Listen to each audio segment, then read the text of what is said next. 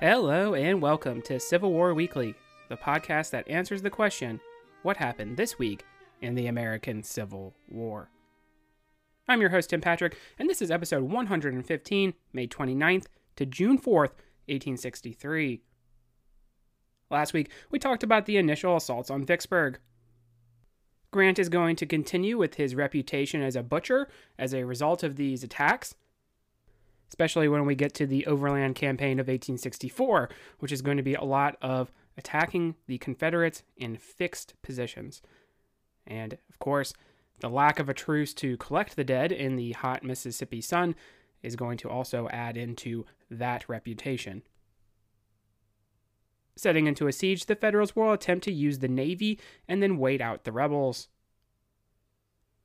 Port Hudson was also talked about last week and sees much the same in terms of northern attacks. We're going to talk about the siege warfare involved in Mississippi this week.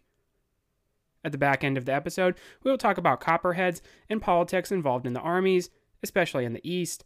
And finally, we will start the large process of introducing Gettysburg. Before we get into it, though, just a quick reminder of our Patreon content. And as we turn the page into June here, we are going to go back to a memoir review, and this is going to be Moxley Sorrel's memoir, and he was a staff officer under Longstreet, so he is directly involved with a lot of the things that we have been talking about and then will be talking about here moving forward. Uh, so I figured that was a good time to roll that one out, especially because I think we might have a run of movies here. There are a couple that happen in, in pretty quick order, and I think we might be doing some nice looking at the cinema uh, here, especially in July with Gettysburg. You know, Glory, of course, a classic, and then also Ride with the Devil. Uh, when we get to the Lawrence raid, I do want to take a look at that one as well. So a couple of more modern movies, and if that sounds like something that would interest you, or the memoir review, of course, the Patreon link is in the show description, and your contribution does go toward the general upkeep of the show, and it is, of course, very appreciated. So Grant is going to put the city of Vicksburg under siege and try to wait out his enemy. I do want to talk about the siege in general this episode, but also one major fallout from the failed assaults we discussed last episode, which I say for this one, and that is that we need to say goodbye to John McClernand as Corps Commander. Grant and McClernand, as we have highlighted in previous episodes, were not on good terms, but Grant needed a reason to actually relieve his subordinate. He could have done so prior to crossing the Mississippi, but it's pointed out in several sources that McClernand was actually the exact kind of aggressive general that Grant would need in his movements against the Confederates prior to reaching Vicksburg. With that city under siege, he no longer needed an aggressive commander. There are also sources that I've seen that have pointed out that McClernand is not necessarily a terrible battlefield commander, and so it would be important for Grant, especially as we continue into the later stages of the war, to keep veteran commanders that know what they're doing in their spots. It may surprise you to know that the 13th Corps commander was not relieved after the assaults.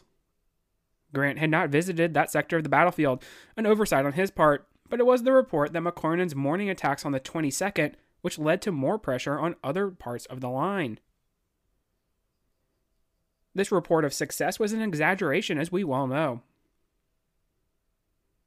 Letters were being sent to Halleck, but Grant would hold off for the time being. It was not until McClernand sent a circular to his corps, which essentially claimed all the success so far was theirs, a slap in the face for Sherman and McPherson. Crucially, though, the political general would then send that circular to a newspaper without permission, which violated a standing order in the Army. Grant would confirm that his subordinates had understood his order before officially relieving him. We know that Sherman and also Grant, and to be fair, other general officers during the Civil War do not like the press, and obviously Grant wanted to put the clamp down on anything getting out to the newspapers that could be used against him. And obviously, for this reputation that Grant's a drinker, any kind of failure or any kind of setback would obviously be used against him. But the important part is is that the biggest opponent to Grant in his at least immediate circle had finally been dealt with, McClernand being sent to lesser theaters. Admiral Porter's navy would then begin the bombardment of the city using his tried and true mortar vessels. This would do much damage in terms of the buildings of the town, which, although were not all targets, were collateral damage as a part of the pounding. Citizens in the town would dig caves into the side of the bluff in an effort to keep away from the fire.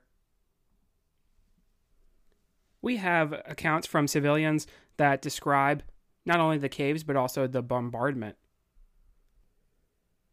The caves were plainly becoming a necessity, as some persons had been killed on the street by fragments of shells. The room that I had slept in had been struck by a fragment of a shell during the first night, and a large hole made in the ceiling. I shall never forget my extreme fear during the night, and my utter hopelessness of ever seeing the morning light. Terror stricken, we remained crouched in the cave, while shell after shell followed each other in quick succession. I endeavored by constant prayer to prepare myself for the sudden death I was almost certain awaited me. My heart stood still as we would hear the reports from the guns, and then the rushing and fearful sound of the shell as it came toward us. As it neared, the noise becoming deafening, the air was full of the rushing sound. Pains darted through my temples. My ears were full of the confusing noise, and as it exploded, the report flashed through my head like an electric shock, leaving me in a quieter state of terror, the most painful that I can imagine, cowering in a corner, holding my child to my heart, the only feeling of my life being the choking throbs of my heart that rendered me almost breathless. As singly as they fell short or beyond the cave, I was aroused by a feeling of thankfulness that was short of duration. Again and again, the terrible fright came over us in that night. And then here we have another one. Sitting in the cave one evening, I heard the most heartening screams and moans. I was told that a mother had taken a child into the cave about a hundred yards from us, and having laid it on its little bed, as the poor woman believed in safety, she took her seat near the entrance of the cave. A mortar shell came rushing through the air and fell with much force, entering the earth above the sleeping child. Oh, most horrible sight to the mother, crushing to the upper part of the little sleeping head and taking away the young innocent life without a look of word of passing love to be treasured in the mother's heart. So obviously, these are not necessarily great scenes, and there is a severe strain on the civilians. And it's unknown how many civilians exactly were killed. It's far fetched to believe that none of them were killed or seriously wounded. Sherman writes that that is the case, and not sure why exactly he would do that, but obviously, if you still have civilians in the city and you're trying to render the city, uh, you're going to probably have some kind of collateral damage in terms of civilian casualties. So it is contrary to think there would be no deaths. And in some of these accounts, we do have some, but we just don't know exactly how many. We have talked about the city of Vicksburg itself very briefly, but it was a prosperous city that sat on the Mississippi River. It may also surprise you to know that during the 1860 election, the city voted Unionist rather than Democrat, and was not as sold on the idea of secession and war. They had seen war already with the scattered bombardments via the Navy and wounded arriving after the Battle of Shiloh. But the Army investing the city would bring the terrible war directly to the citizenry. Communications and supply were cut, and while the various brave couriers would swim the river in an effort to get out, there was no such hope for supply getting in. Rations would be cut during the siege, and many soldiers would succumb to disease. Hospitals would be full of invalids who could not continue. The defenders who survived were described as emaciated by the time of the surrender. While the spirits were high amongst the federal rank and file, they agreed that it would be better not to assault the works. Grant would release the following orders as a result. Corps commanders will immediately commence the work of reducing the enemy by regular approaches. It is desirable that no more loss of life shall be sustained in the reduction of Vicksburg and the capture of the garrison.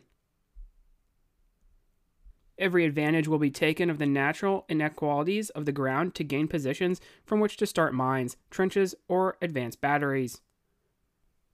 The work will be under the immediate charge of Corps engineers, Corps commanders being responsible that the work in their immediate fronts is pushed with all vigor. Captain F. E. Prime chief engineer of the department, will have general superintendence of the whole work. He will be obeyed and respected accordingly.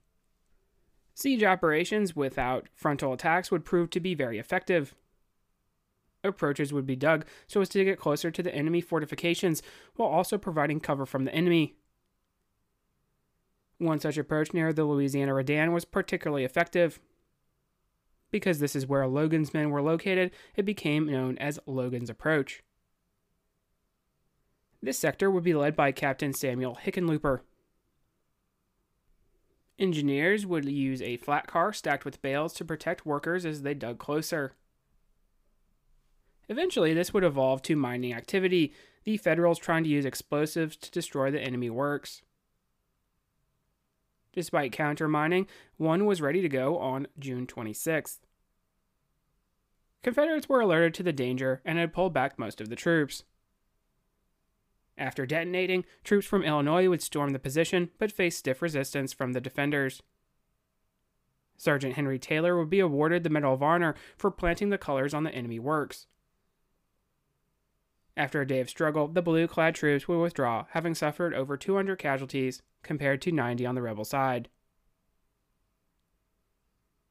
Multiple mines were planned that would be combined with assaults, but the surrender of the defenders would come before the men could be lost. Despite the lopsided nature of the attacks conducted by Union forces, casualties during the siege would actually be one sided in favor of the Union. Part of this would be the effectiveness of their sniping activity. Lieutenant Henry Foster of the 23rd Indiana, known as Coonskin because of his headgear, made a tower out of the railroad ties that were available, which he used to look down into the Confederate works.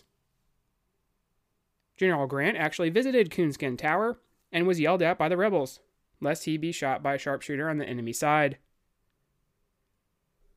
This was not the only position where the Union had the advantage in the siege warfare, but a good example of the type of conflict that was unrolling in Mississippi.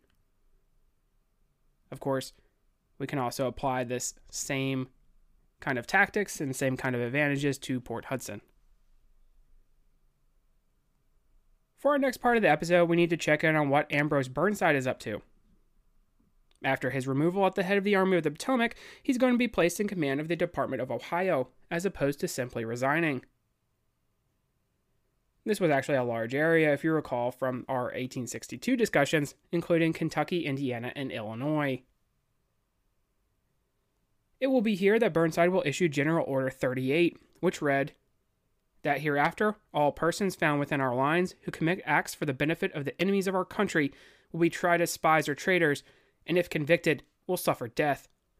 This order includes the following classes of persons the habit of declaring sympathies for the enemy will no longer be tolerated in the department. Persons committing such offenses will be at once arrested with a view to be tried, as above stated, or sent beyond our lines into the lines of their friends. Now, why exactly did we have this issue? Well, if you remember, we talked about how, especially amongst Democrats, there is a stronger peace movement. In Ohio, especially, there would be a popular movement led by Representative Clement Vallandigham. Vallandigham was an Ohio native, lawyer, and politician, of course. I think we have talked about Vallandigham before, and uh, that's also where we talked about how Vallandigham, Vallandigham, I've heard both those pronunciations. One is obviously correct, one is probably not, or maybe they're both correct, I don't know. But I use Vallandigham. So cover your ears if that hurts you if you, you're a Vallandigham. If not pro slavery, he was very much against the war, which led to him running for Ohio governor in 1863 from exile in Canada. But that is actually where we need to jump back into our current timeline. May 5th, he was arrested in accordance with a violation of the order for giving a speech in which he referred to the president as King Lincoln and that there was a certain sacrifice of the liberty of the white man. Remember, habeas corpus is suspended, but a writ was issued regardless. Rather than execute him, the Lincoln administration would turn him over to the Confederates, which they honestly didn't really want him either, because it's not like he was pro Confederacy. He's going to make his way through the Confederacy, eventually to Canada, where he will run for the 1864 governorship and lose. While there, he will conspire with other individuals to create a Northwestern Confederacy, a revolt that would break away from the Union, which of course did not materialize. After the war, Vallandigham will be against the suffrage of blacks. He will oddly enough be killed while attempting to show colleagues how he would argue for a defendant on a trial for murder.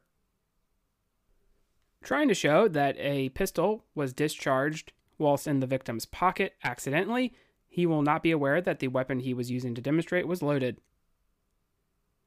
Although he was not there to see it, the defendant was actually acquitted, so point was taken. Let's talk a little bit about the political convictions, especially in the Army of the Potomac.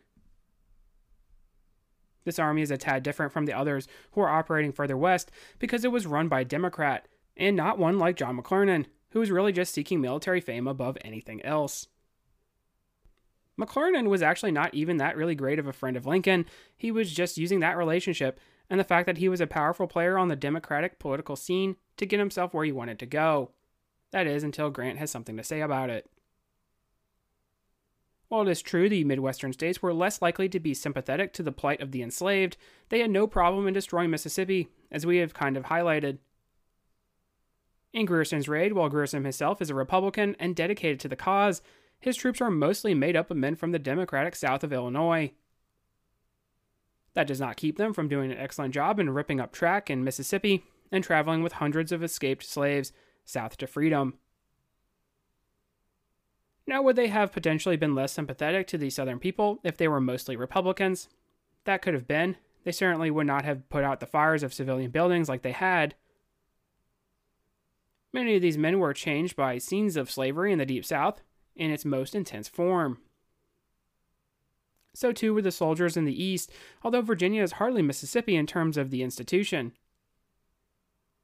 While Copperheads are gaining ground in the political arena, many of the men are starting to resent their undermining habits, as we have mentioned before. Slavery was starting to be seen, at the very least, something that needed to be eliminated in order to take a shot at the Confederate war effort gears had already started to turn following the Emancipation Proclamation. Union regiments in the spring of 1863 would make kind of proclamations of their own.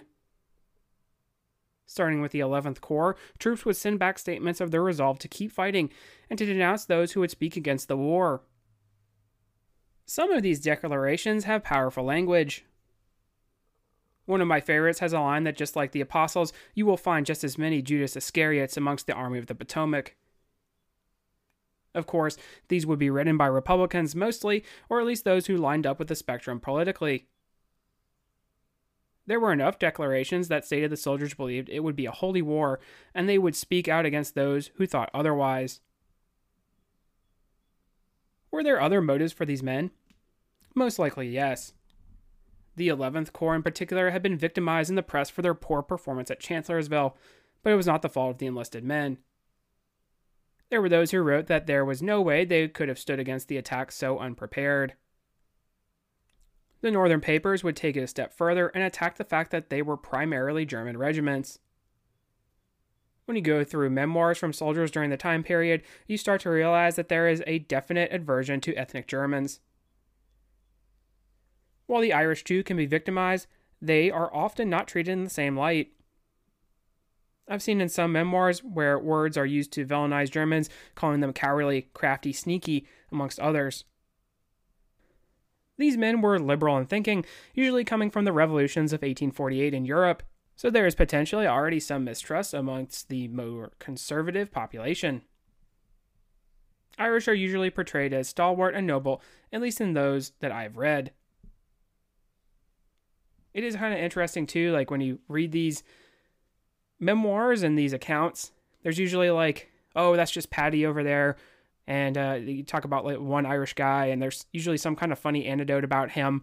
But then when you flip it over to talking about Germans, there is definitely a kind of mistrust of those kinds of individuals.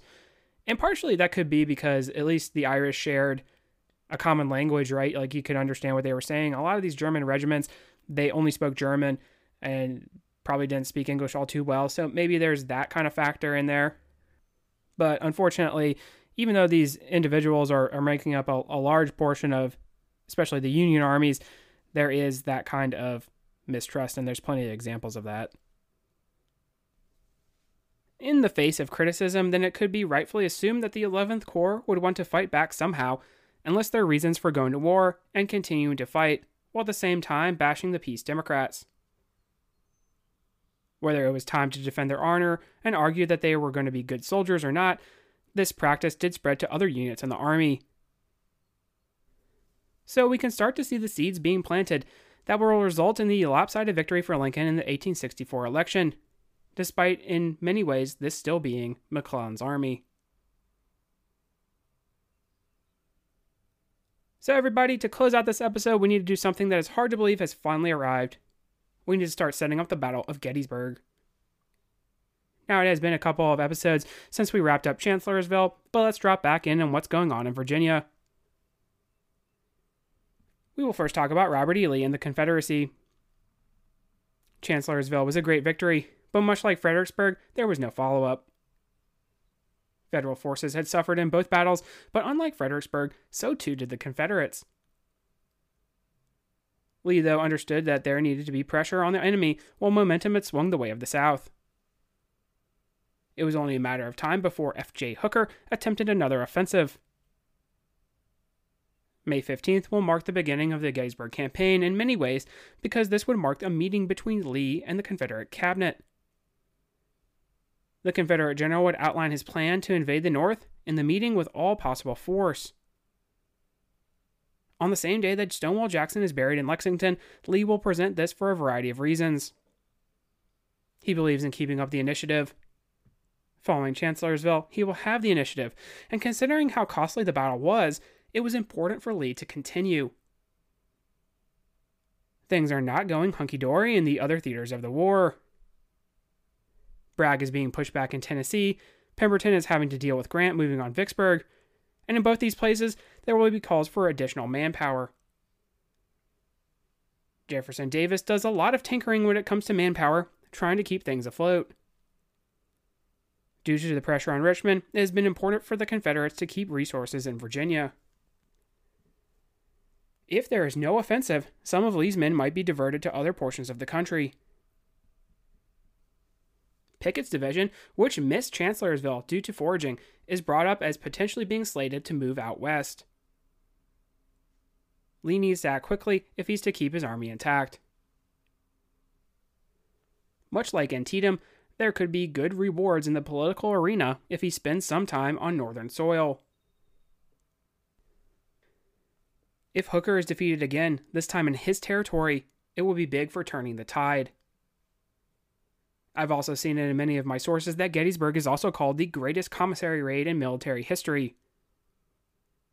Another big reason for moving north is that Virginia needs to be relieved of the pressure of supporting two armies.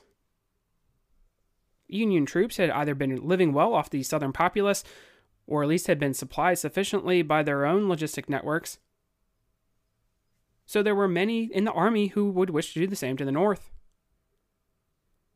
This is why the target is going to be Pennsylvania.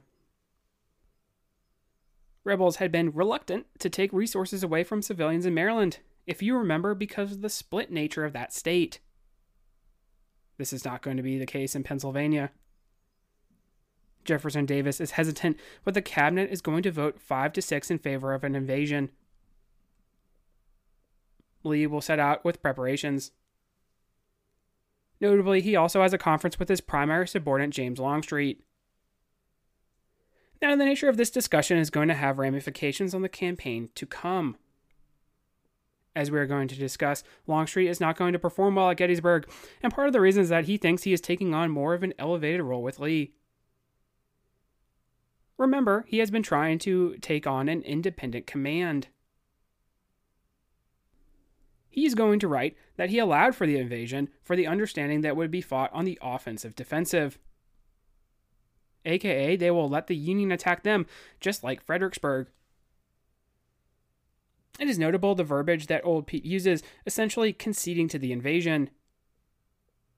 Do you think Lee thinks he needs his permission for the plan of action? Well, as we will see, his old warhorse certainly thinks he does, and is going to show as the battle unfolds. It is notable that Lee is going to send mapmaker Jedediah Hotchkiss on a mission across the Potomac, so he's going to have accurate intel on the terrain in Pennsylvania as he moves in. Likewise, he's going to suggest to Davis, albeit a little later in the campaign, that Beauregard should come up and at least threaten Washington with a phantom army. Davis will not allow for this to happen. In fact, he will spend much time messing with the dispositions as we will see. I have seen the miscommunication between Davis and Lee as to the nature of the action as the true point where the Confederacy loses. Lee is understanding that the concentration of forces is to be the name of the game, but his president, as we will see, has other ideas. On the Union side, we need to talk about Joe Hooker and the developments in the Army. Now, Hooker is going to wish to push some more offensive action, something Lincoln and Stanton will no longer wish to support. He wants to get even with Lee after a setback at Chancellorsville, a loss he blames on three individuals George Stoneman, Sedgwick, and Oliver Otis Howard, two of which are still going to be with the Army. Despite the cavalry action that we're going to get into next week, Hooker is going to be aware that his enemy will move north, but the objective is unclear. The Army of the Potomac is going to go through some changes following the fighting in May, so we will try to highlight those, minus the cavalry, which we will cover here in a future episode.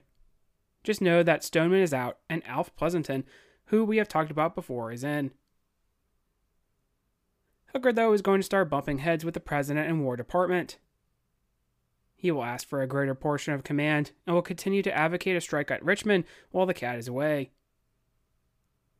In fact, as the Confederate Army begins to pull out, he is going to have portions of the 6th Corps cross the Rappahannock and skirmish with A.P. Hill, who remains long enough to withdraw his divisions one by one on their route north through the Shenandoah. The Union commander will wish to press on the Southern capital, showing he could do so. But his primary objective from the President and Halleck is going to be to protect Washington and Baltimore from the enemy threat and so he will start to pull his forces back. In the meantime, there are going to be potential moves. Hooker orchestrated rumblings against Burnside, and so too were there rumblings against him, sort of fitting in a kind of way. Lincoln is going to start to interview alternatives for command, meaning Fighting Joe's days are numbered. John Reynolds will decline, as will good soldiers Sedgwick and Slocum. Hancock will also decline, not wishing to be a sacrifice in the arena of politics. All the while, one name is going to be thrown out there George Gordon Meade. Meade is going to be the bull, locking horns mostly with Hooker. In fact, Meade is going to be thinking he will be court martialed, which has not come, as we will soon see. Put that thought on the back burner for now. Just know that Lincoln and Halleck are not satisfied. When Hooker took over, he was able to communicate directly with Lincoln. The president will refer Hooker to deal directly with Halleck as the campaign begins. This is important because Halleck and Hooker do not get along, and it very much shows the displeasure with the commanding general. Writing on the wall for Hooker, it probably should have been but he's going to make a big oopsie daisy here very shortly, as we'll talk about in a future episode. So now that we mentioned what is going on, including a little preview, let's mention the Army makeup now, because it will go through some shakeups. The Army of Northern Virginia did as well, but we're going to save that for a future episode. There are some changes in the Corps, as we will see. The First Corps will be commanded by John Reynolds and include divisions under Doubleday, James Robinson, and James Wadsworth. Wadsworth was a New York native and political general. The former Free Soiler had served as an aide to Irvin McDowell before serving in the Washington defenses, meaning he was still relatively new to command.